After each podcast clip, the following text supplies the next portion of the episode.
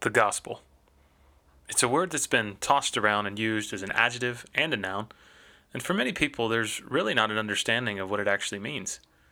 It's the good news concerning the identity of Jesus Christ as King, and how He's provided a way for us to be forgiven and saved from our sins and brought into the kingdom of God. But how exactly does that work? How is someone converted to Christianity or saved? Is there a magic prayer that someone has to recite in order to become a Christian? Or maybe it's baptism. Why do Christians get baptized anyway? If someone doesn't get baptized, does that mean they're not saved? Obviously, Christians have universally agreed on this topic for the past 2,000 years, right?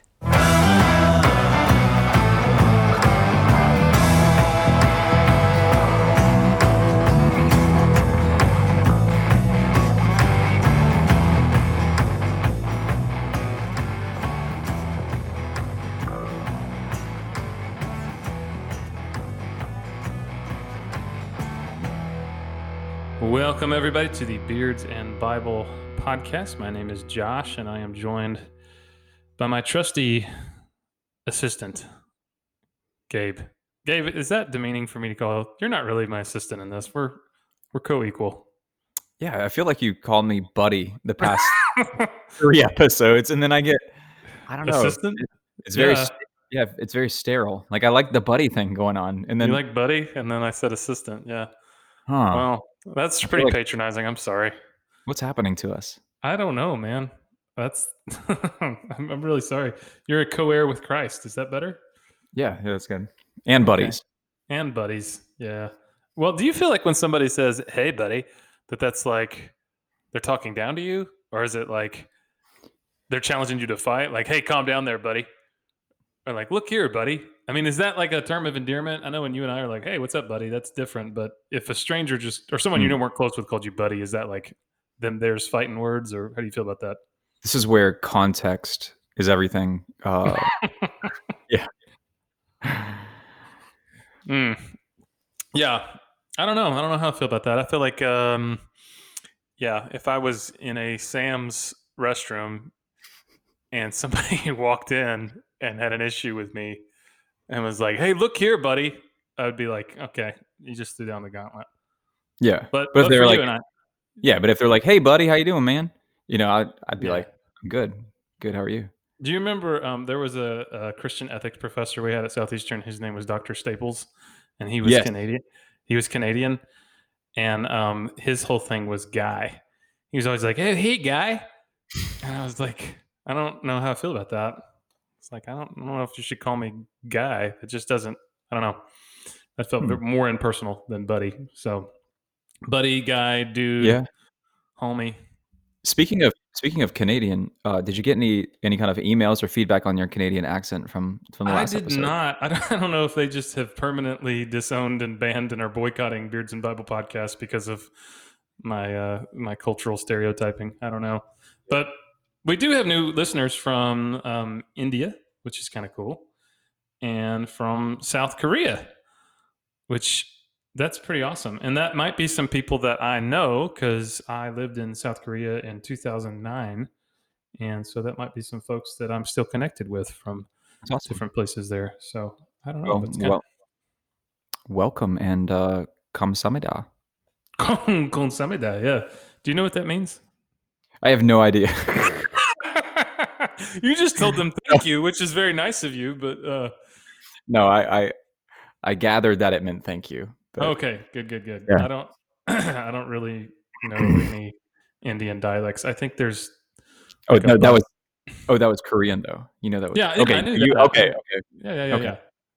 Yeah. What if I lived in Korea for a brief amount of time, but I literally knew zero Korean words ever? I just That would be very around. American thing to do. it's yeah, it's kind of kind of close to how it was. I knew how to say "Where's the bathroom?" I knew how to say "Thank you, please," and kind of order in a restaurant. And I, I worked really hard to try to learn that, but man, it's a different language. So anyway, but thank I'm you. gonna take I'm I'm gonna take a stab at at thank you in Hindi for our our our listener in India. Okay, yeah, do it. Dan ya vaad, Dan ya vaad. Thank Hmm. you. Hmm, what do you think? I think Did I think you I think you just brutally insulted them, probably. okay. From Well, yeah. I tried from the bottom of my heart. you tried. You tried. I think that's what matters. And we're going to try tonight or whenever you're listening to this to tackle this very important topic about baptism, the sinner's prayer, and, and biblical conversion. So, how someone becomes a Christian, how someone becomes a Jesus person, how someone enters into uh, this thing called the kingdom of God. Um, Gabe, how did how did you become a Christian? When when would you say that happened for you, and and what did that look like for you? Um, this practice of of entering into the Christian faith. Um, it looked a lot like well, the kind of the evangelical mo. You know, of like uh, I was nine years old. I was led through the process of saying a prayer um, in bed. My dad was at my bedside, and uh, and then you know it's just a couple weeks after that that I was immersed in front of the whole church. Mm. Um, but yeah, it was it was a it was a semi formulaic prayer that was heartfelt. Um, and then you know from from that point forward, uh, you know, pretty much up until my I don't know mid twenties or so, it was kind of like a it was kind of like a really hot, really cold, or lukewarm. It was like a you know a, a journey of kind of this roller coaster ride of really trying to embody that faith. Um, Yeah. And it's only probably the past 11, 12 years that I've said, okay, I am going to fully embody this faith. And part of that is having children. It's like, you know, it really m- wakes you up to that that experience and, and says, I, I have to I have to not only make this faith my own, but I have to I have to pass that and teach it diligently to my children at this point. So it's Yeah. a, it's a wake up for sure. So you were nine. Do you think you understood exactly what you were doing at the time that you, you know, prayed that prayer of salvation? And um, did it really click what you were doing at the time you were doing it? Partially, I understood half of it, and that was that I was a sinner and that I was in I was in need of forgiveness, or else I was um, subject to the wrath of God. I knew that Mm. much, but I didn't know what the next step was. Right. Um, I did that wasn't fully explained to me of being an imitator or a disciple of my teacher, of my Savior. Um, and it, I, that that didn't really hit me really until about 12 like i said about 11 12 years ago that okay i have to imitate i have to walk as he walked live as he lived and um, so yeah partially it did Yeah. So you had at least a cursory understanding of the gospel in the sense of like you were a sinner, you needed forgiveness from God, you were under the wrath of God, and you needed you needed that. So it, as much as a nine year old can understand, you you understood that part of it, right? yeah Yeah. Well, I, I you? would say my about you?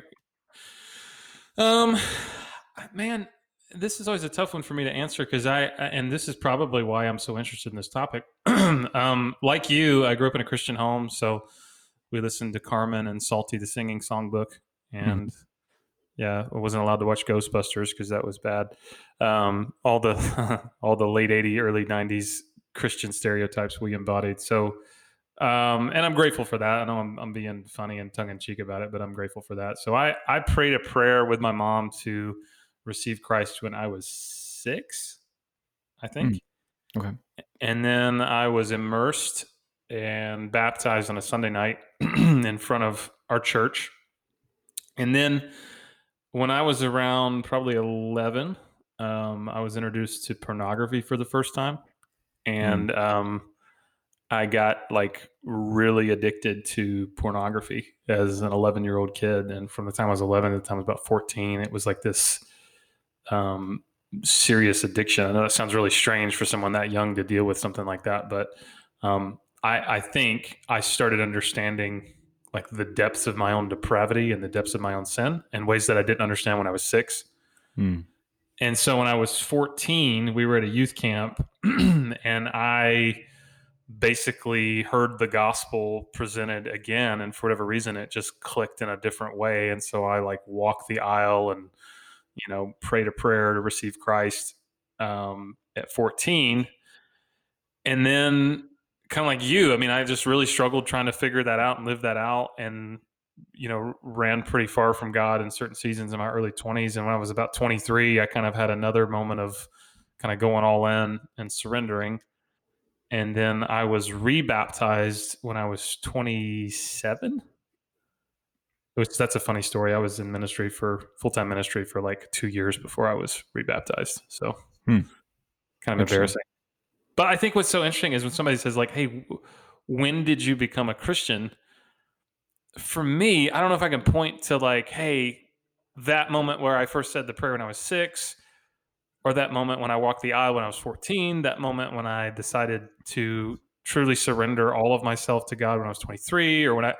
So I, I- I think for me, it's probably a little bit more nuanced than maybe this um, idea that we were kind of schooled in growing up in the church in the early 90s of like someone recites a prayer and then they recite that prayer and hey, they're born again and that's it, right? Does that make sense? Yeah, yeah. I, I challenge that on an almost weekly basis. That that's not that's not salvation. That's a starting point for what Paul would refer to as your race. But then it's kind of up to you to continue to run your race, Yeah. And you have to finish it, obviously, because you're running to finish it. Sure. So it, it- you would say it's more of a journey, it's more of a process, it's more of a you know, using the language of Paul, a race. Well, and I, I like to use the term too, and I hope this is theologically correct, at least. Um, of I, I, I tend to stay away from using the term "when were you saved," um, but rather "when were you redeemed."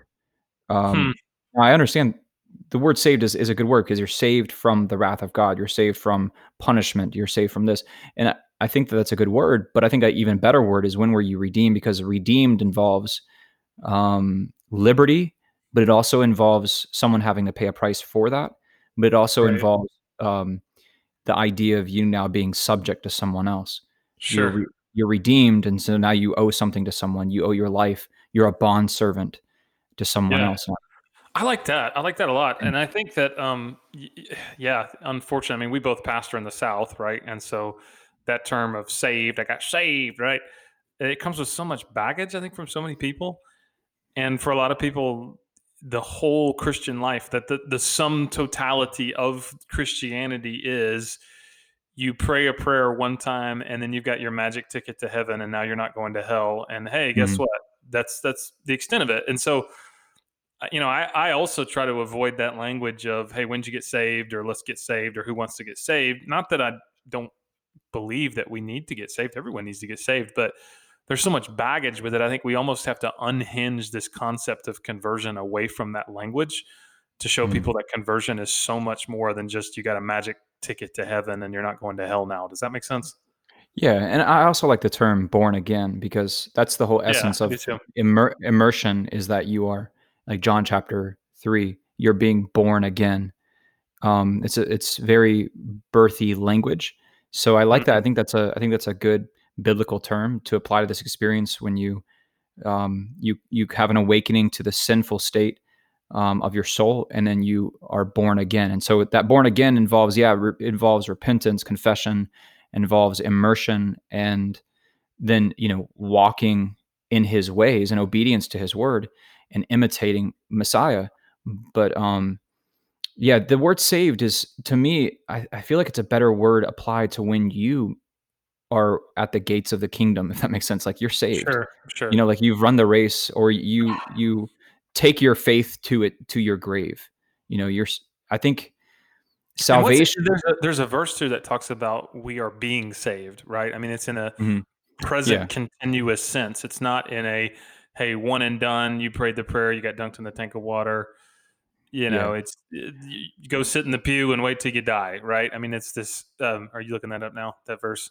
Yeah, Philippians Uh, 2:12, uh, work out your own salvation with fear and trembling. So there's this yeah, Mhm. there's this idea that we're working on this where where it's a, it's a process. Um Right. and some would some would call it like sanctification, but Sure. it, it is. It's a it's a process. Yeah. And it involves it involves effort on our part to live set apart and holy, but it also involves um, God's grace to to to be there for catch us when we fall and we Sure. Well, you I know, think that verse is so interesting because that verse, I think a lot of us, um, depending on what tradition we grew up in or that we're most comfortable with, we like to lean heavily on that verse in Philippians because the first part says, "Work out your own salvation with fear and trembling," and a lot of us go, "Yeah, work on it," right? Eh, But then you keep reading, and it says, "For it is God that is working in you for both His goodwill and His pleasure. Mm. So there's this beautiful tension between um, our responsibility um, to live a holy life and to um, hold fast to our confession and our profession of faith, and also the work of the Spirit within us to sanctify us and to make us into the image of Christ. Um, which is this tension. I don't think that really. I think if anybody gives you a, a, clean, convenient answer about how exactly that works, I think you're taking the tension out of the verse. Um, mm-hmm. Um, I think it's intentionally written that way. Um, so okay, so in, in the first, second, or third century, right? Let's just go back all the way to the beginning of church history. if I, let's just say, I wandered into your group, your uh, uh, a leader, you're an overseer, you're a, an episcopos. That's the, the word for that, right? Mm-hmm. Of of a gathering of Christians, and like we're in some place like you know modern Turkey, right? Um, Asia Minor. This is where a lot of churches in the first, and second, and third century were. And I'm a pagan. I know nothing about Jesus. I start meeting um, some people in your group. You start sharing the gospel with me, and after a while, I say, "Hey, I'm in." I want in. I'm I want to become a Christian. How how would I have been instructed to convert? Would you guys start playing on the keys just as I am and, you know, come down the aisle and walk me through the Romans road and then repeat after me and squeeze my hand if you don't want to pray out loud? I mean, what would that have looked like if I wanted to join your gathering, if I wanted to become part of the way um, in the early church? Mm-hmm. Well, that's a good question because I mean, for the first, gosh, at least 100 to 200 years of the faith, um, it was the DNA uh, was a predominantly um, was a predominantly Jewish movement, and at least the first 50 to 70 years until the destruction of Jerusalem and destruction of the temple in 70 AD, um, the majority of the followers of Jesus would have been Jews.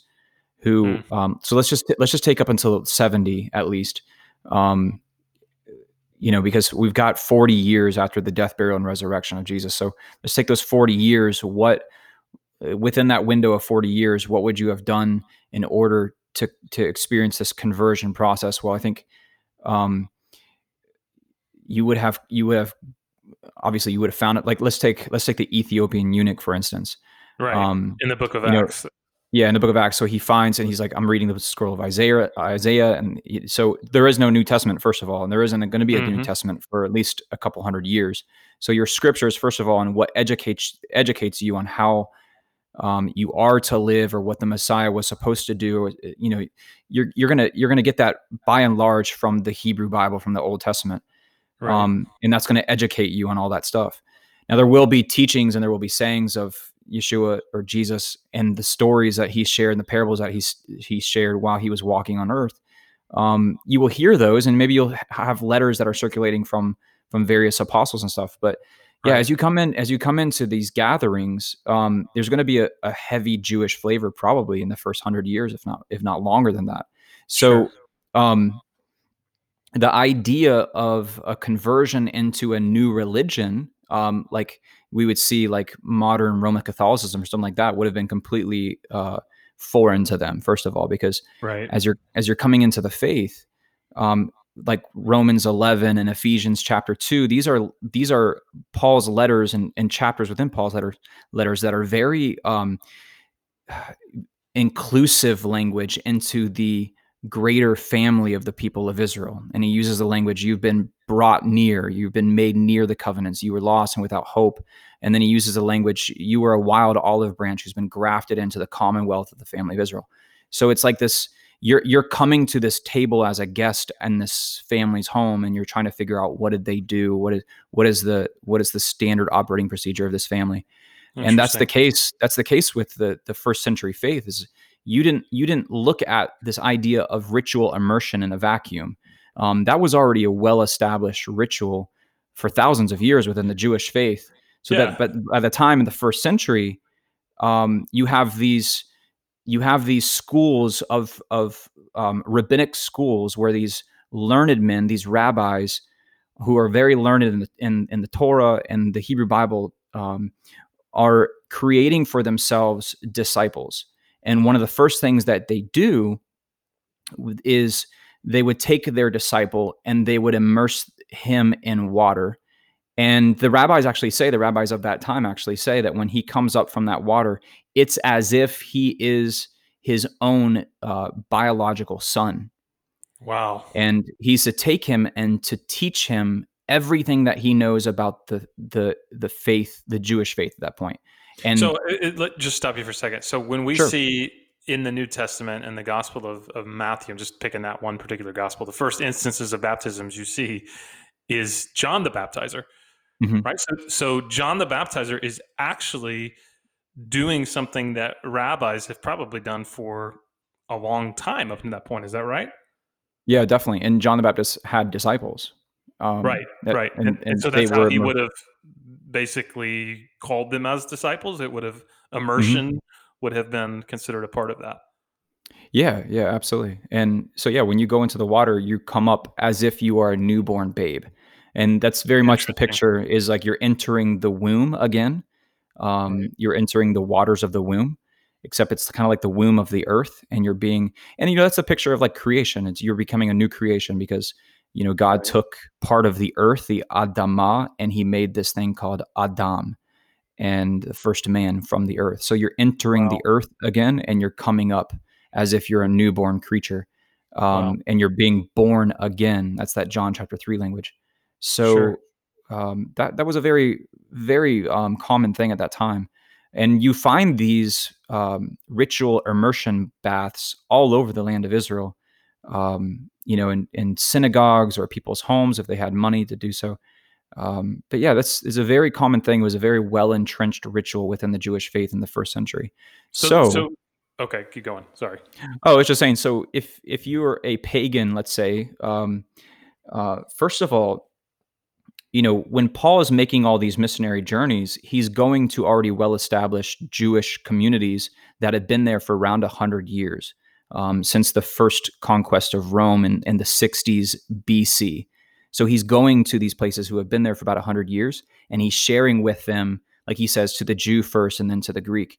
He's sharing to the Jewish people that their Messiah has come.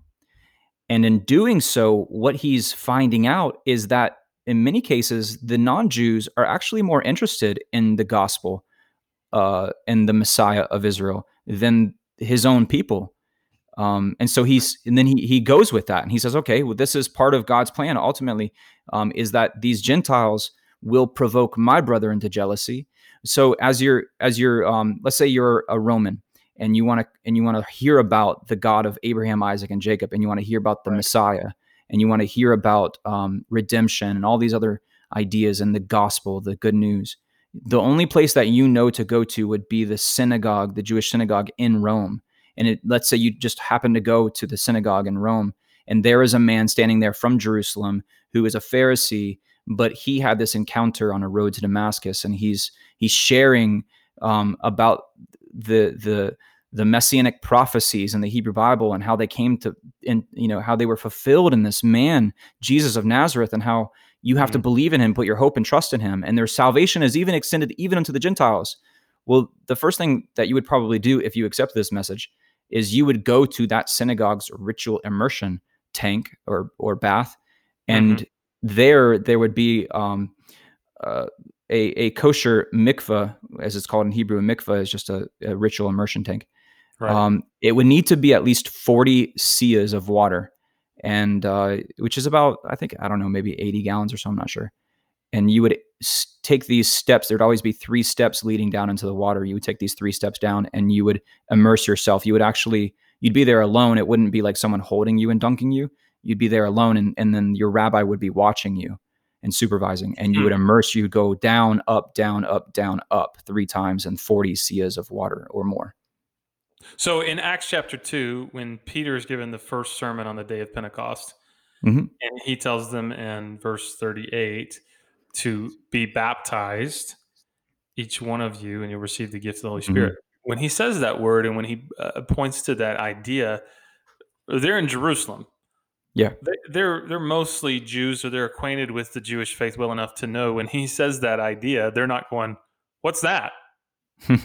right? I mean, they they know what he means. They know what he's talking about. This is coming into a new way, following a new rabbi, being a disciple, and being born again as a new Mhm. type of creature through this ritual or through this practice. I think I like that Mhm. word better of baptism, right? I mean, it's not a new concept to them at that point.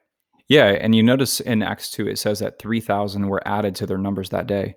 Um, The only place that you can immerse 3,000 people would be around the Temple Mount itself. So these these people were probably gathering in uh, Solomon's portico, which is the northeast corner of the Temple Mount. Um, and they're probably all gathering there and hearing that message, and it's there that they that they immerse 3,000 of them, and that's the only place that you could you could really accommodate that many people. Which Yeah. kind of sidebar here is what what Luke is trying to do there is teach us and remind us about the very first Pentecost, which happened 1500 years prior at the mount the base of Mount Sinai when God tried to give his people the law on tablets of stone they rejected it and then they had the golden calf incident and then the Levites ran through the camp and slayed 3000 people. So fast forward that same exact same exact day 1500 years later um, he gives them not the law written on stone tablets but the law written on their hearts via the Holy Spirit. There's 3000 added to their numbers that day and uh, then they're all immersed. Wow. and um, That's Yeah. interesting. So, so uh, just kind of, I don't know if we could find it in the, and maybe we can in the Sinai story. Was there immersion there at the Sinai story? I know. yeah yeah Uh, there was Okay. Uh, yeah, in, in Acts Acts nineteen and twenty, they had to they had to wash themselves before they approached the mountain. They had to. Um, so it's it's not in the same exact order, but there is immersion that's happening. yeah. Yeah. yeah and there's yeah. even Just- there's even yeah, uh, different different languages. Um, the rabbis say that when God spoke from the mount the, the top of Mount Sinai, that His voice split simultaneously into seventy languages of the world, so that all the mixed multitude that joined the camp of Israel, because there was a lot of different nations represented there at the base of Mount Sinai, they could all hear the Ten Commandments being spoken simultaneously in their own native language. So you go fast forward fifteen hundred years to Acts two. There's the same concept. There's different languages being spoken supernaturally. Wow. That's awesome. That's so cool to see that parallel there, which Pentecost was, by the way. Was that last week? Yeah, yeah, Sunday. Yeah. It's past Sunday. Very cool. What's what do you say? Happy Pentecost in Hebrew. uh, well, Pentecost, that's in Hebrew is Shavuot. So you would say.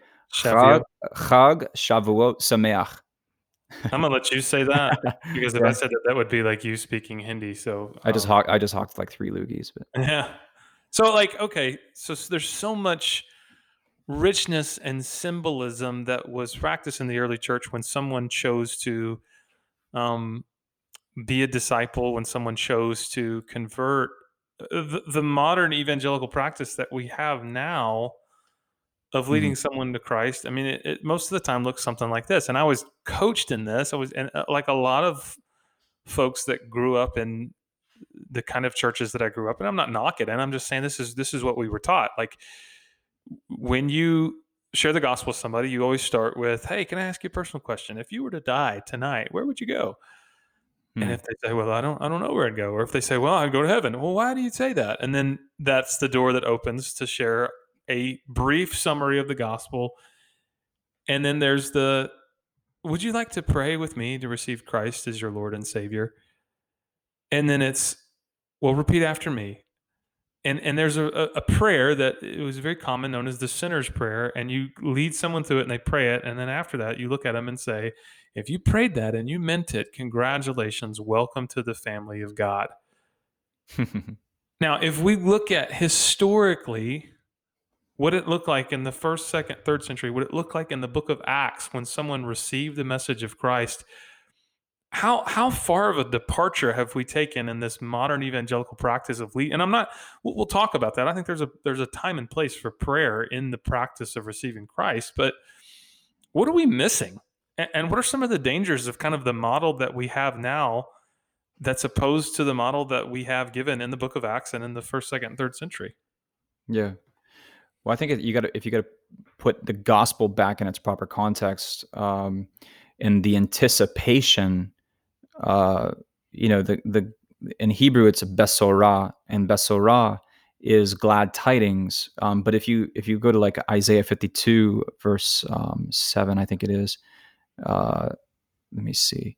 How lovely on the mountains are the feet of him who brings the Besorah, the good news, who announces peace and brings this Besorah, this good news of happiness, and who announces salvation. Now, the Hebrew word there for salvation is Yeshua, and says to Zion, Your God reigns. So let's break this verse down because I think this gives a good uh, understanding what the gospel actually is. It's the good news um, because there's peace. And how is there peace? Because there is a king that was victorious. So there was an, there was an army out. It's the idea of of someone coming in from the countryside, announcing that the king was victorious in battle. Therefore, the king gets to sit on his throne a little longer. And that's the that's the, in the nutshell. That's the basic of of what good news is. What the gospel is is that the king is sitting on his throne. There is a king, and he's on his throne. Yeah and we we don't think of the gospel in, the, in those terms because we don't like the idea of there being a king sometimes but that's the best relationship we can have is um, we have a king and he has redeemed us for a purpose now we need to be loyal subjects to him so so the the biblical understanding of the gospel first starts with the kingship of messiah versus hey, do you want a magic ticket to heaven? right? I mean, because like we're, it is so. I think that's one of the the the bones I have to pick with the American church. We have made everything so human centric. You know, we tell people like God loves you and has a wonderful plan for your life. Well, that's great because everyone, most everyone, has also a wonderful plan for their lives as well. Not, mm. not that doesn't, not that God doesn't have a wonderful plan for our lives, but I think sometimes we we we we almost bastardized the gospel message by making it all about us and what God can do for us instead of mm-hmm. focusing on what God has done through Christ as the risen victorious king. Mm-hmm. Yeah. Well, like um, you know, that was the expectation of the apostles. They said, um, so when they when they it's just Acts one six. So when they had come together, they asked him, Lord, will you at this time restore the kingdom of Israel? So like that's that's the expectation they have. They're like, when are you going to restore the kingdom of Israel? Because you know we're oppressed by the Romans currently, and the prophets say that's what the Messiah is going to do. So when are you going to do this? And notice right. here, he doesn't say, "Oh no, I'm not going to do that," but instead he he says, "It is not for you to know the times or the season that the Father has fixed by His own authority, but you will receive power when the Holy Spirit has come upon you, and you will be my witnesses in Jerusalem and Judea, Samaria, and to the ends of the earth." So in other words, he's saying, no, not right now, but I need you to. coming. Yeah, but that's that's yeah. in essence the goal of that's the good news, and um, is the is the restoration of the kingdom of Israel on earth, and that will be the that will be the stage on which um, he will return. Um, but for two thousand years, give or take, uh, there hasn't been this geopolitical nation on the map called Israel. So it's really easy then to take and kind of massage that out of the text a little bit as as an expectation of the gospel and make it all about you know i don't know the united states of america or whatever the case may be like mm, careful but intrinsically like the the the epicenter of the gospel is the restoration of the kingdom of Israel. Now, where do non Jews fit into that? Where do non Israelis fit into that? They're part of the plan as well. And the prophets foretell that the, even the nations, like Zechariah 14, then all the nations of the world will have to come up and, and bow down to this king, and they will pay homage to this king, or else they won't receive rain on their land. Yes. Yeah. And I think that's that's more the language you see in the book of Acts. I'm thinking of Acts uh, let's see. I think it's chapter three. He talks about times of refreshing have come. And for them, that would have harkened back to the prophets talking about, hey, the kingdom is going to be inaugurated. And it's going to be inaugurated because Mashiach, Messiah, has has come on the scene, right? And so mm-hmm. their language, the apostles, when they make this proclamation that the kingdom is at hand, it's here, it's coming, it, it's a very different gospel message and proclamation than I think that we get here in America, and that is you can know that you're going to go to heaven when you die. And and I, and again, mm. I keep harkening on that. I keep pointing that because I think that I, will just okay. Let's just talk. We're going to talk real, all right? Real talk. real talk with Josh and Gabe as buddies. Um, one of the most frustrating things about pastoring in the southern part of the United States is encountering people who don't really follow Jesus. Their faith has no impact on the words that they speak, the actions they take, how they live out their lives. Like you would literally not be able to see a difference between their life and anybody else's life. And yet they live with this assurance that they are indeed Christian because at one point in their life, maybe when they were seven at vacation Bible school, they recited a prayer so they wouldn't go to hell. Hmm. And so then they are almost inoculated from mm. the Christian message. They're almost inoculated from Christian discipleship because they they said to themselves, "I'm good. I've received it. I've done the Christian thing, and I'm going to heaven when I die." And that's that's pretty much all there is. Mm. And, and the problem is, this is the message that we peddle. This is the message that we pass off and we sell as the gospel. This is what it means. You pray the prayer, you enter into this sort of handshake bargain agreement with Jesus. All right, Jesus, I'll play your game. I'll, I'll pray this prayer. And you just don't send me to hell when I die, right? Jesus, take and the wheel. Jesus, take the wheel. I mean, do you see that where you're at, or is it just me? I sound like a big jerk right now. I do. Um, and I think I think commercialism has a play in it as well. American commercialism, um, this idea that it, it, well, it's kind of just like another insurance policy, um, mm. and it's not really like a, a, constitution. It's an insurance policy. It's not a, you know, it's not a way of life or a culture. It's just like, oh, and yeah, I've got I've got a bumper sticker, so I'm good, or I've got a, you know, I eat, a Chick Fil A. Yeah, and I eat a Chick Fil A. So I go to I go to church on Christmas and Easter, and I'm good, you know. Right. Right. But um, yeah, I think that's that's a very real problem. I think um, there will i think that the king will sort all that out and fortunately that's not my job to do that but i it's my job right now to prepare people for the coming king yes. um, because when the king comes there's people who are happy and there's people who are sad. There's only two groups of people. Right. And um, when the king comes he's going to have to account for what you know what he gave us. You know like the talents the parable of the talents. What'd you do with what i gave you? Right. Um and yeah when but, you but know also as, as teachers we will be judged doubly for the message that we gave and the message that we presented to people about what this whole thing is about right yeah yeah and so i think that if we if we get this wrong and we we mess this message up and we make it basically a a message that's not biblical a message that's uh, more or less we we just we we minimize it to be about just one thing, um, then I think I think we're going to be judged for that. I mean, mm-hmm. right? Am I, am I being off on that or?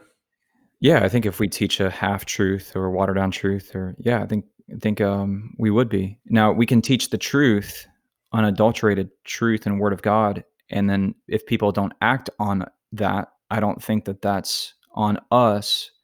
Yeah. But yeah, absolutely. I think we we will be held accountable for um, whether or not we shared unadulterated truth in the Word of God.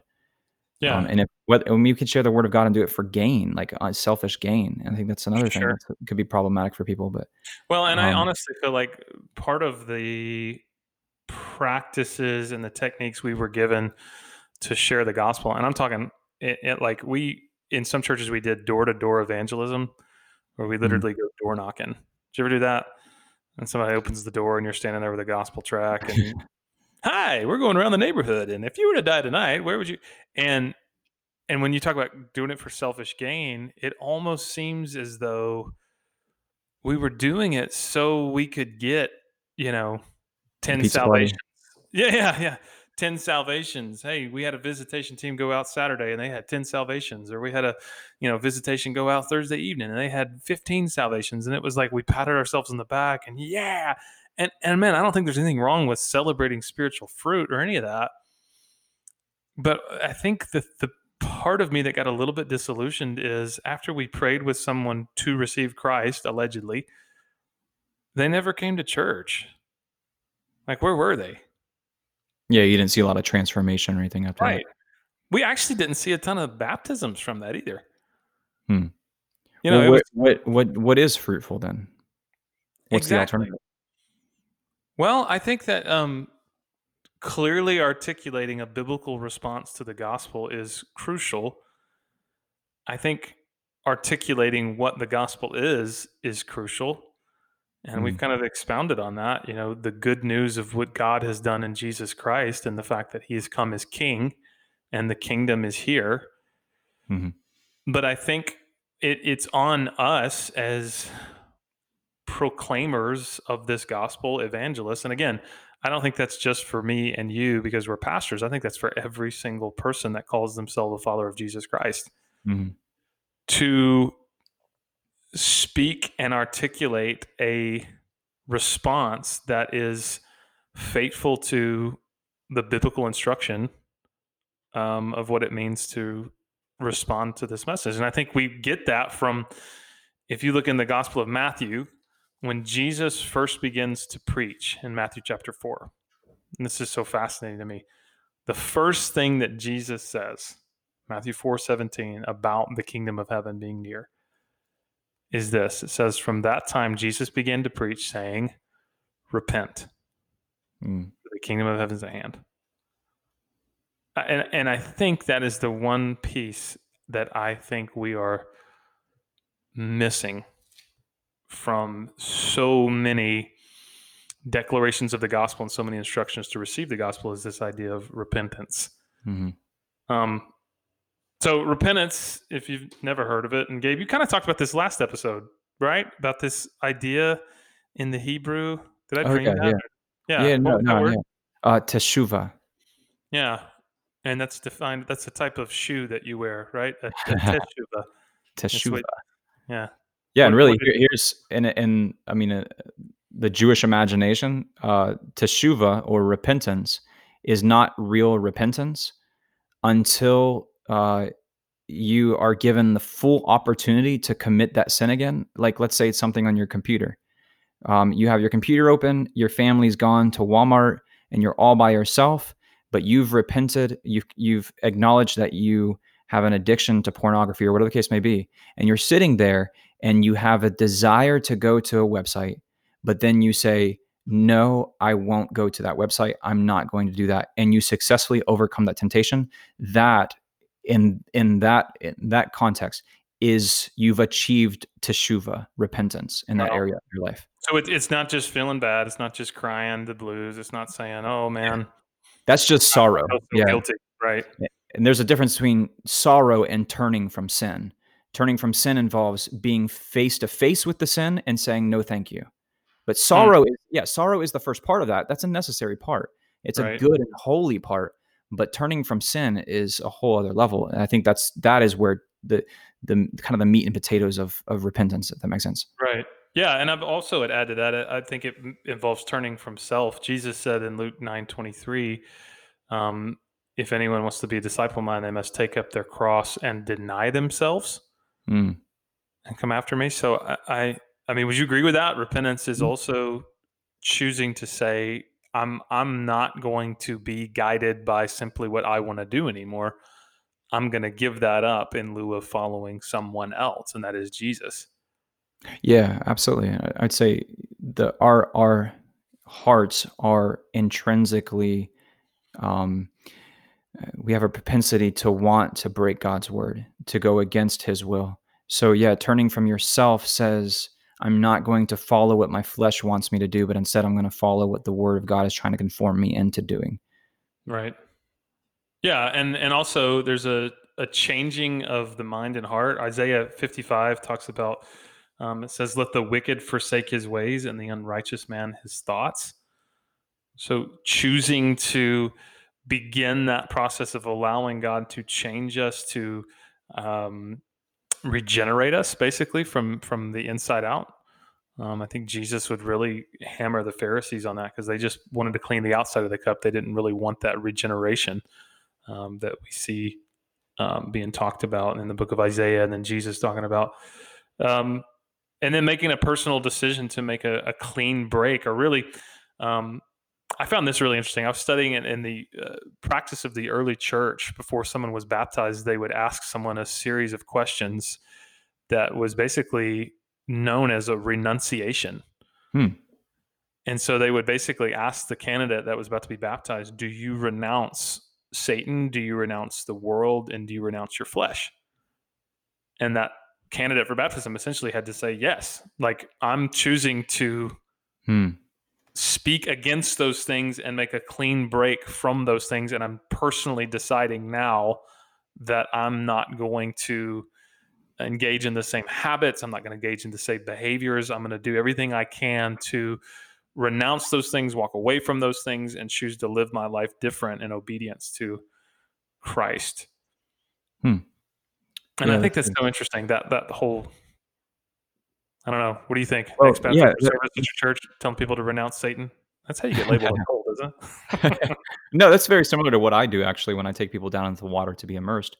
I ask Yeah. them I ask them three questions. And I tell them I'm going to ask these three questions even before I take them into the water because I want to make sure that they have the opportunity to back out um, Hmm. even before they go down to the water. So I tell them the three questions as we're standing up before we even before they even enter the water. I say question number 1 I'm going to ask you is do you confess that you're a sinner? And do you accept the atoning work of Messiah over your life for those sins?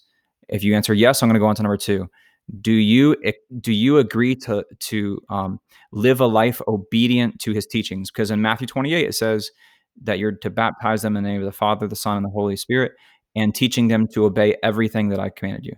So Mm. i asked them that question. Do you agree to um, to living obedient to all his teachings and his commandments if they say yes then i go on number three do you agree to living a life that is worthy of his dying for Wow. if, if they say yes, yeah, then I then I give them the go ahead to go into the water. And so yeah, then I take them down into the water, and then I ask them those three questions. And there's there's witnesses there that are hearing that. How- So how, long? How long do you hold them under? uh, until they kind of stop fighting. That's kind of what my it's just you know. just just asking. Yeah. oh gosh, we're gonna get an email on that one. I'm so sorry. I'm never coming to your church. I'm so sorry. You know, we've been Yeah. we've been doing some lately on this river, and uh, it's it's the Choctawhatchee River here in southern Alabama, and uh, very Alabamian. yeah, the Choctawhatchee. Row- Way row down tide, man. on the Choctawhatchee. but it's um, it's got quite the current to it. So we kind of form these like human chains, uh, which is kind of cool picture, anyways. But it, it's you know we are all like holding hands and we're holding each other there from from being swept away by this current, and Mm. uh, and- Deep and- spiritual symbolism there. there is yeah. Yeah. but I actually have one. I'm excited. I have a hopefully one coming up this this coming Sunday, Oh, right on. That's awesome, man.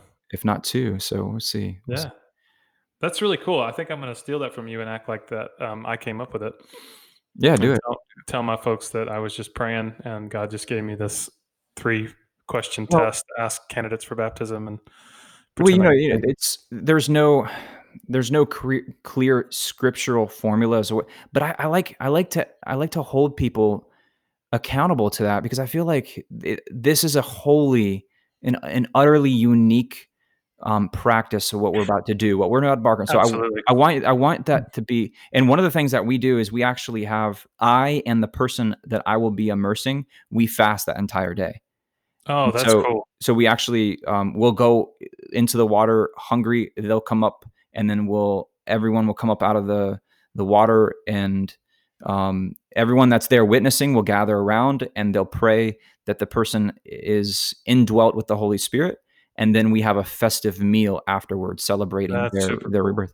So Yeah. um, that's kind of that's kind of our tradition, and we kind of Yeah, that's awesome, man. Um, we do something very similar. I mean, we um, talk obviously at length with that person.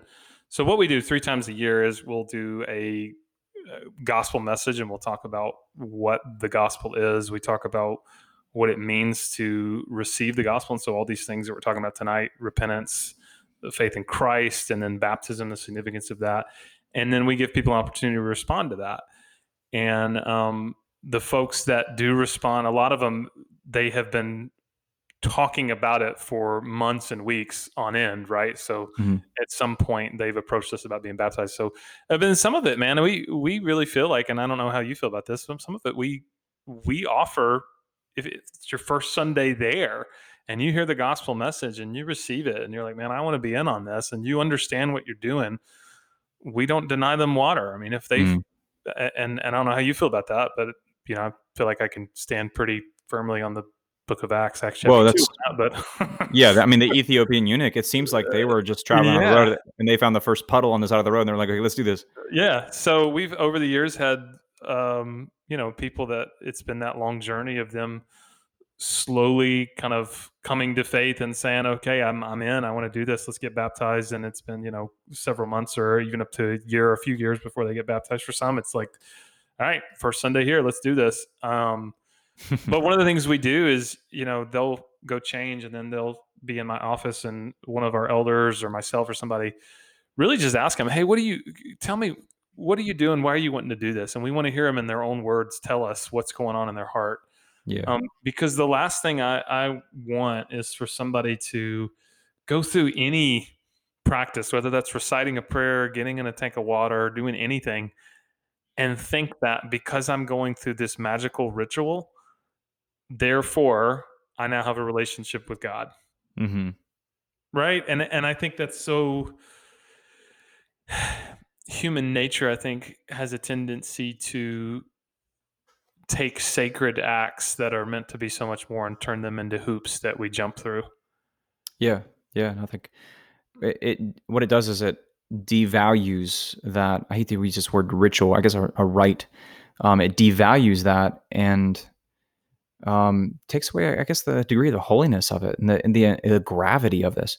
One of the things um, I want to read something from this document real quick, and then I want to tell a story about Uganda real fast. It's kind of funny. Yeah, do it. But the, this document I'm going to read is called the Didache, and the Didache is a document that dates back to the first or second century, and it's actually uh, it's recorded, it's written down, um, like oral uh, tradition that was passed down from the original apostles.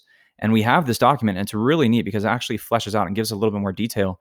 Um, but chapter seven of the Didache talks about ritual immersions, and it goes, But concerning baptism, thus shall you baptize. Having first taught all these things, baptize in the name of the Father, the Son, and the Holy Spirit in living or running water. But if you have not living water, then baptize in any water. And if you're not able to in cold, then baptize them in warm. So cold is preferable, apparently. Let everybody know we're taking the heater out of our baptism experience. Yeah. But if you have neither, pour water on the head three times in the name of the Father, the Son, and the Holy Spirit. But before the baptism, let him who baptized and him who is baptized fast, and any others also who can do the same.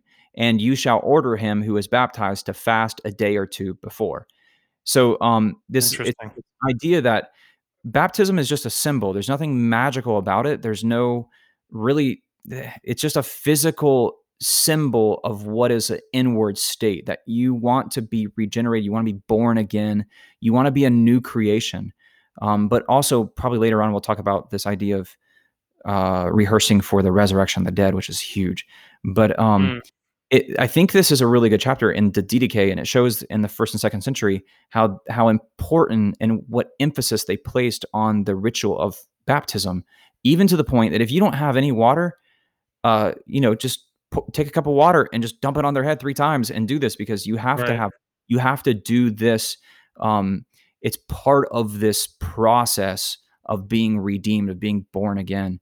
So you would say with with confidence on this document, the Didache, am I saying that right? Yeah, I think Didache is how you pronounce it. I might be. Didache? Dude, it's a Didache. it's a Didache, man. So in the first, second, third century, someone that was coming to faith in Christ, baptism would have been that. Yes. that that would have you know there wouldn't have been a hey we're playing just as I am on the keyboard come up front and squeeze preacher's prayer you know squeeze his hand as you pray the prayer it would have been more okay you've received this message now you're going to publicly profess that you are a follower of Jesus through Mhm. this act of baptism Mm-hmm. Yeah, yeah, been a very big deal. yeah.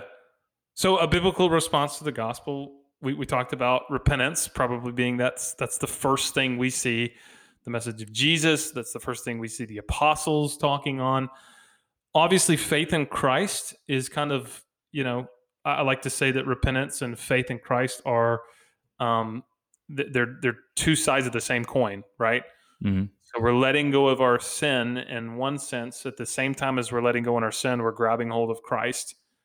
So it's not just an intellectual belief in who he is. Obviously, that's a part of it, right? But you know, the James two nineteen says even the demons believe that God is one, and they're they tremble. it's instead a coming to Christ for salvation, in that we're trusting in the fact that His blood covers us and we are redeemed to use that language that we talked about earlier. And, and that means basically that um, he paid the penalty for our sins through his atonement, through his sacrifice, and we're receiving that. We are trusting in that. We're surrendering to his lordship. We're surrendering to his authority. And obviously, that's a an inward condition, right? That we verbalize. Um, Romans 10 9 says, if you um, confess with your mouth that Jesus is Lord and believe in your heart that Christ, uh, that God raised him from the dead, you'll be saved. So there's a, you know, it's in our hearts, it's in our inward state, but we confess it, profess it with our mouth. But then it seems like baptism is the means by which someone does that, right? Yeah, I think it's a public, it's a more public declaration of all that. It's an opportunity Right. to stand in front of people and say that I'm pledging my allegiance to this kingdom. And and that should not be taken lightly, but I think it's at the same time, I don't see a whole lot of room for baptism being done in private. I don't either. I don't either. Now, I've, I've made an exception when someone says, hey, I just want my family and close friends there. Sure, like in the sure. middle of the week. But if it's just like, hey, just me and the pastor, because I don't want anybody seeing me, hmm that's when I'm like, all right, let's talk. Jesus said, if you profess me before men, I will, my father will profess you before the angels in heaven, right? If you deny me before men, the father will deny you. Like there has to be an element of doing this in public. Yeah, yeah. And why? Because I think it's a it's a community thing. It's like why do you have witnesses at a wedding? Because the idea is that those people will be there to support the bride and the groom if they're going through hard times, and they will do their best to keep those people married, um, Yeah. and they will support that couple. So I think that's the same concept with with immersion and water and baptism. Is like you're saying you're making a public declaration. I'm I'm coming into covenant, but also I'm I'm switching my allegiance to the kingdom of this world to the kingdom of heaven. And I need your help in that. I need you to support me. I need you to hold me accountable. Um, I need you as a community in those times when I have questions, when I'm learning about this faith, and and uh, I think that's that's the essence of it, um, which is why I I never do it in private. It's always something that we have as many people who are willing to come um, we have them come and we watch and then they're Yeah. they're part of that they're part of that group that lays hands and they they pray for the indwelling of the holy spirit after after the fact Yeah, that's awesome.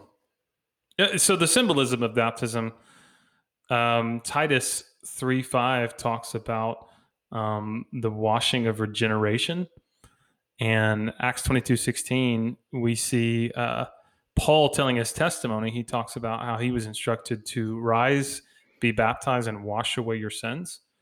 So there's a symbolism in the water of kind of this washing, this cleansing of sin that we experience in salvation.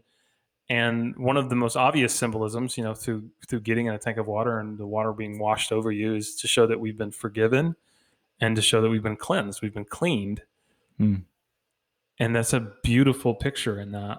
But something else that you pointed out, I think, with such a incredible picture is it it also shares it shows this union that we share with Christ when we come to Him for salvation. In the fact that when we go under the water, uh, the Bible talks about in Colossians 2:12 how we're buried with him in baptism. Hmm And then when we come up out of the water, we're we're raised to walk in newness of life. So there's this picture of how Jesus is buried in the ground. We're buried in baptism, and then Jesus rises again from the dead. We come up out of that water as a new creation. And it's also, like you said, pointing ahead to this beautiful reality that we will be included in the resurrection as Christ was the first fruits of Mhm. resurrection. Yeah, it's almost like a rehearsal. Like you're you're entering this uninhabitable space, and then you're Mm. coming back out of that, and you're taking your first breath of fresh air as a new creation, um, just like a just like a baby. But um, yeah, one of the funny stories I was going to share is uh, I, I last time I was in Uganda, I took 30 people. I hired a bus for $14. I could fit like 50 people on this bus, and I drove them an hour, an hour away to the nearest body of water, uh, which was like, like this roadside stream, and we got them all down in this body of water. And they were taking forever to actually like they they were so skittish about getting in the water and going down under the water. And it occurred to me and someone someone told me for many of them if not all of them it's the first time they've ever been fully submerged in water in their entire lives and these are like grown Wow. adults and everything so it was you know they were like totally skittish about that it was kind of funny Yeah. Wow. So, okay, here's my funny story about baptism. The first baptism that I performed as an associate pastor, um, I it was in February, and so um, we didn't use heaters. I guess we were trying to follow the Didache or the D. Yeah. yeah. So we were trying to make it as spiritual as possible by giving the coldest water possible. And so there was this dude, and he had like just come out of jail. He had a really cool kind of testimony how God had saved him, and so he was wanting to uh, be baptized. And so we talked with him, we prayed with him, and and I told him I was like, "All right, man, it's going to be really cold in this." Uh, it was essentially like a, a, a watering trough. I mean, it's you know, Mhm. but it's in the middle of February. It's cold. I was like, it's gonna be really cold. So when you get in there, I want you to like sit down, and then I'm just gonna we're gonna go back and go up and like asked him all the questions before we got in the water for that reason because I knew it was like really cold. yeah So he like he gets in the water, and I don't know if he like misunderstood my directions, but he tries to like sit on his butt, and he just ends up like floating. So he's like floating on his back, and he's like shivering and like almost like like screaming, and he's like floating around, and he's like almost swimming, and I'm like, all right, come come back to me, and I'm like trying to like get him, and he's like swimming away from me, and so mm. everybody's watching as he's like floating and swimming away from, him. and finally because I'm like trying to save face because I'm like I know what I'm doing, which I didn't know what I was doing because this is the first time I've ever baptized anybody.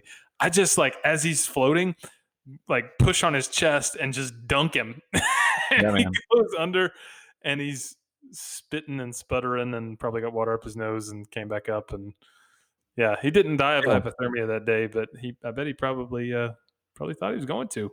that's when you just you just grab him and power bomb him in the water you know Have you seen that video clip of that dude who's a pastor that literally body slams and have you seen that? no i haven't He does the, the body slam baptisms. no I, wait, wait is it are they brain busters or are they backbreakers Uh, I want to say they're power bombs. okay okay Yeah, or suplexes. I'll, I'll send it to you. We'll- Okay. we'll this is I mean, that's that's fine as long as he doesn't power slam them or do the boston crab i think sidewalk slam. yeah Yeah, wow we, we got way off topic yeah, we got way off topic on that. So uh, uh, wrapping this up, here's what here's what I um, here's what I think is really important. I think that a biblical response to the gospel, and Gabe, you can add to this, take away from this, correct me if I'm way off of this. A biblical response to the gospel of Jesus Christ must always involve telling someone repentance is necessary, Mhm. faith in Christ is necessary, and that is we trust in Christ as our atoning sacrifice for sin. We're not trusting in ourselves. And then baptism is that response to the gospel that we see in the book of Acts and we see in the New Testament. Yeah. Yeah, I think if you have the opportunity, uh, if you have the body of water to do so, that yeah, immersing in water is one of the vital steps of our redemption and salvation process. Um, okay, so yeah, two two loaded questions, all right, and I'm sure every, we're going to get emails if we don't address them. Yeah. Number number one, is it wrong to pray with someone to receive Christ? And number two, what happens if someone doesn't get baptized? Dun, dun, dun. Is it wrong to pray some? No, I don't think it's wrong to pray with someone to receive Christ, but I would think, and I would liken it on the level of helping deliver a baby and then leaving that baby and walking away if you're not willing to do the follow up with that person that you prayed with and care for that newborn baby. Um, Right. And I would immediately try to link them up with someone in a position of authority within a local assembly or church and say let me get you together and then let's let's do what we need to do to be able to to feed you to you know to to teach you the fundamentals of the faith and get you in some water and immersed in water Right. Um, and so- Okay. So if- someone doesn't get baptized, Mhm. so they, you know, sit next to you on an airplane and you share the gospel with them and then they pray with to receive Christ and they're like, you know, they're in. Mhm. You point them in the direction of a local assembly. They're going to get baptized that Sunday, but as they're leaving the airport, they get run over by a cement truck. Gabe, Mhm. what happens? Well i mean you could take it back to the the the guy on the cross next to jesus because he says you know there's just there's a beautiful picture of salvation. And uh, he says you know i believe that you're the christ. I believe you're messiah. And he says today you will be with me in paradise. So Mhm. they, it's not like they got down off the cross and crosses and went and did an immersion. So that leads me to believe that um, if you're unable to uh, for whatever reason, like if you're dying on your hospital bed or something like that, and you don't have the means to do that, then absolutely, because like I said, it's not a, there's nothing magical about it. It's not Right. this, you know, this, uh, I don't know, it's not going to actually take your sins away or anything like that. It's just a symbol of something that's already inward. Absolutely. should should be anyways. Yeah, and I'm on the exact same page, and I'm I'm asking you baited questions because I know that there's folks that are probably wanting that, right? And I always get that question of, "Do you have to?" Hmm. Right. And and one of the responses that I always give when somebody says, "Do I have to?" I say, "Well, here's the thing: if you have an opportunity to, but you won't, Why wouldn't you? Yeah. that's an indication of a bigger heart issue." And I would go back to square one and ask, "Have you truly received this gospel message that says that Jesus is the King, and that you want to be in that kingdom?" Because if you want to be in the kingdom, but you don't want to surrender to the King, hmm sorry man you're not you're not in the kingdom. That's how that works. But if you do want the kingdom then you have to be willing to surrender to the king. And what does the king say? He says that first that first step of obedience and following him as a disciple is baptism. Yeah, it's so funny because like, yeah, I want I want to be I want to be in the kingdom. Well, here's what the king says you have to do to enter the kingdom. No, I don't want to do that. I just want to, you know, it's like so your very first your very first act of being part of the kingdom is disobedience to the king. Like that's it's not going to Yeah, end well for you, you know. probably a pretty bad track record yeah i, I always say this uh, everybody wants to go to heaven the problem is not everybody wants god to be there when they get there right Yeah. and i think So- that's that's a danger of us making a gospel message so human centric that we miss the kingdom and we miss the king and all that kind of stuff so Well, do you have anything to add to this, to detract from that? Do you think we spoke on the latest greatest heresy, or do you think we did this topic justice? Uh, there you can you can explore this topic for your lifetime and just talking about, uh, man. I mean, there there's you could go off on a tangent talking about, like I said, the the three dunks and the forty seas of water. If you just look for the pattern of like three forties through Scripture, it's all over the Yeah. place. But let me ask you a baited question, a loaded Okay. question. Okay, go for it.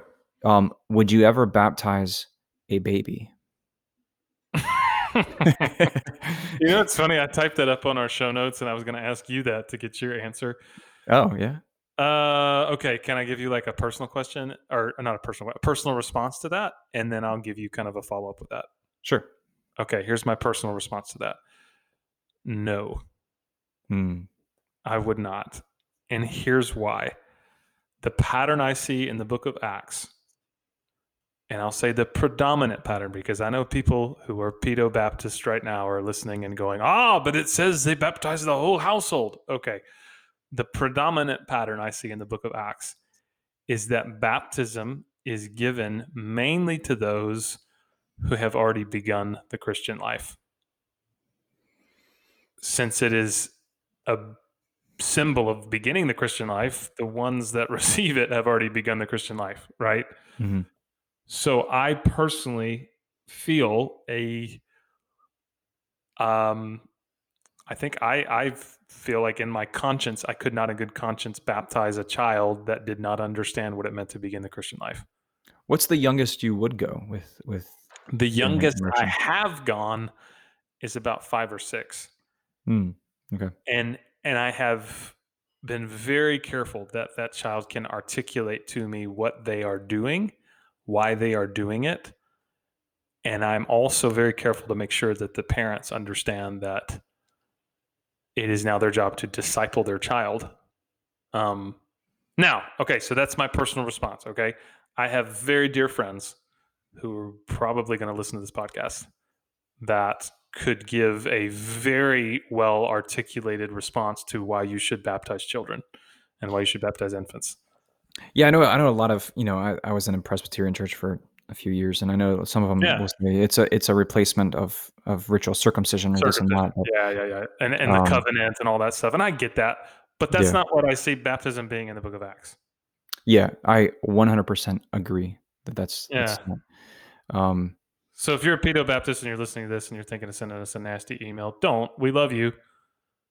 You're just wrong. No, just kidding.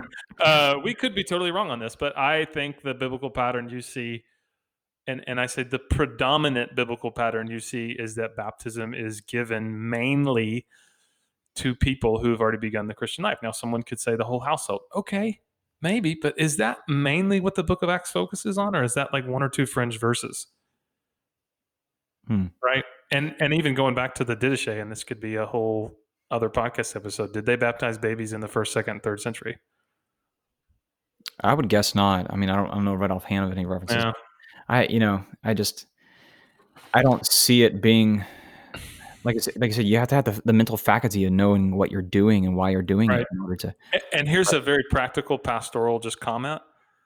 Uh, there's been a tremendous amount of folks that I've rebaptized who got baptized as infants Mm, that come to me and say, Hey, I got baptized as a baby and I didn't have a say in the matter. Now that I'm an adult and I've received Christ as my Lord and Savior for myself, I want to get baptized in water to profess my allegiance to Him as King. And I'm like, Yeah, let's do this. And they almost, and this is going to sound mean, they almost feel like they have been guilted by their family for wanting to do that. mm, interesting. Like they're somehow turning their back on their, you know, Catholic family or Presbyterian family or Reformed or Anglican or whatever, whatever tradition, you know, because they want to get baptized as an adult. And I just, I don't know. So anyway, if we totally mishandled that and you want to send us an email about how we're awful because we haven't baptized our babies, feel free to. We love you though. We just disagree with you. So Yeah, just send it. Just send it to Josh's email. All right, Gabe. Well, happy Duncan, my friend. Hey, I just one question. When your people come up from the water after being baptized, you said you guys eat immediately. Is do you have like a hamburger in your hand when they come up, so they come right up out of the water and you stuff it in their mouth? Shove it in their face. Yeah. Yeah. No, no. Usually we have like a little we have a little cookout or something like that. Because usually we go to like a a public park or a spring or something like that and do it. So there's like barbecue grills around, and so we're Okay. stuff up. Yeah, it's Alabama. We dunk them in we dunk them in sweet tea. well, invite me to your next baptism service because I want that sweet, sweet tea. Yeah. All right, now. Well, thank you guys for listening. This has been fun. This has been real. This has been real fun. And uh, if you have never responded to the gospel of Jesus as King, who has come to take away your sins and to include you in his kingdom and his redeeming and redemptive work, I would encourage you to not even question it. Don't don't delay. Right, just right now, repent of your sin, put your faith in Christ, and respond to this message through publicly professing Him through baptism. So, like how I did that, Gabe. We went from sweet tea Duncan to Yeah. yeah, it's good. Alrighty, thanks for listening, everybody.